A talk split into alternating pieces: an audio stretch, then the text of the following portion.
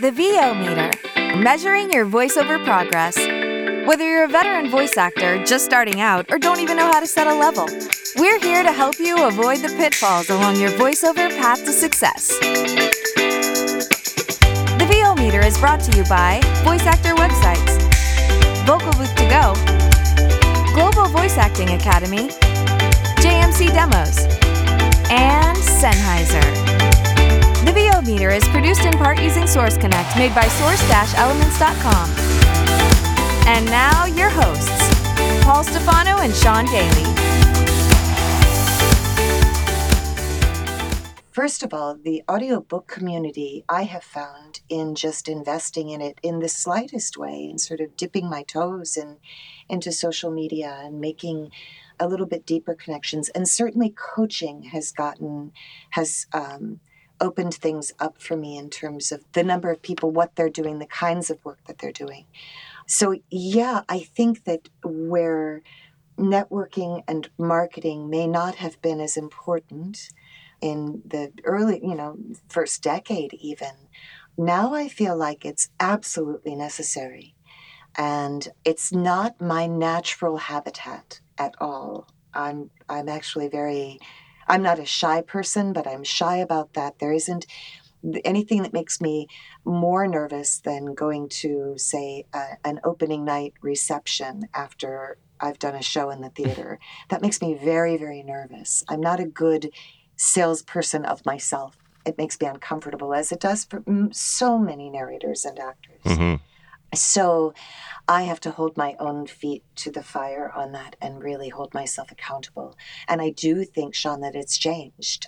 I just think that certainly with the amount of independent work that's happening out there, narrators really creating relationships with authors.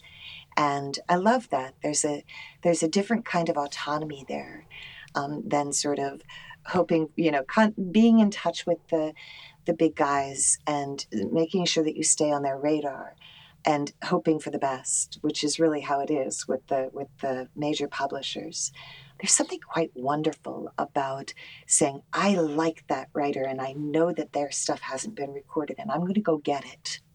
And I'm going to have a relationship with this author and I'm going to be a part of this process from start to finish.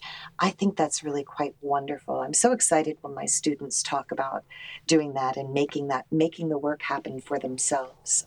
So yeah, I think the networking piece has drastically changed, and I'm only just understanding the necessity of it, and not just the necessity, but the rewards of it, right? Really, the FaceTime. For instance, I've never been to the Audio Awards, even when I've been nominated. And I just was too busy working, right? I just did not create the space for it.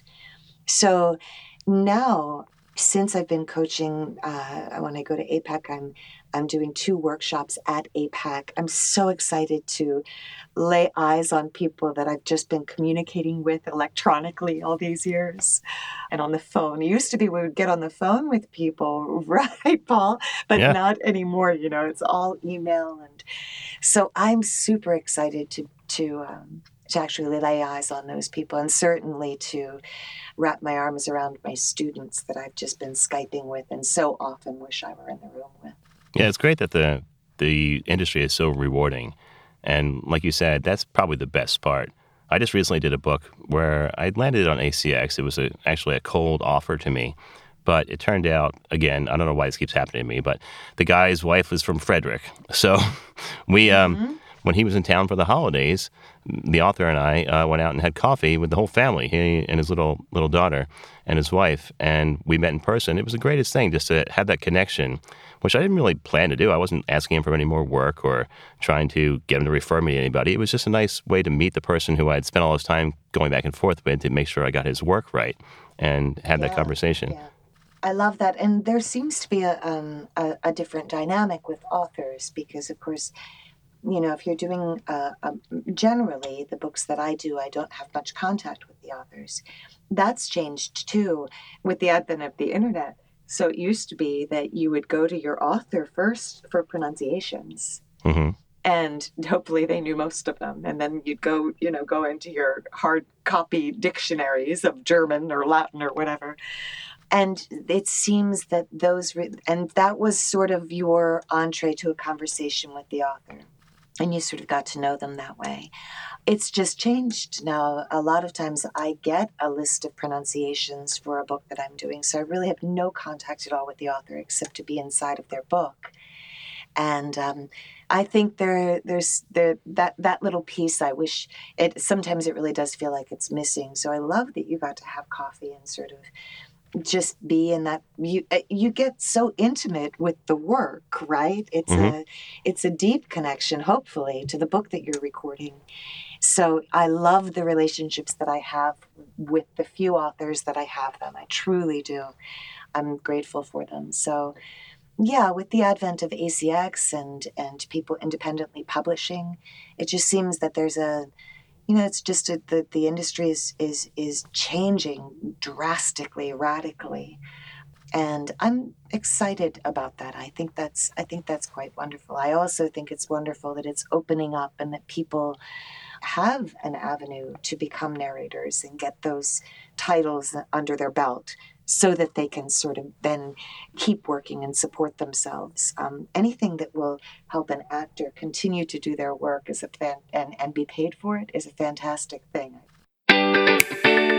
Thanks for listening to this episode of the VO Meter. To follow along, visit us at www.vometer.com.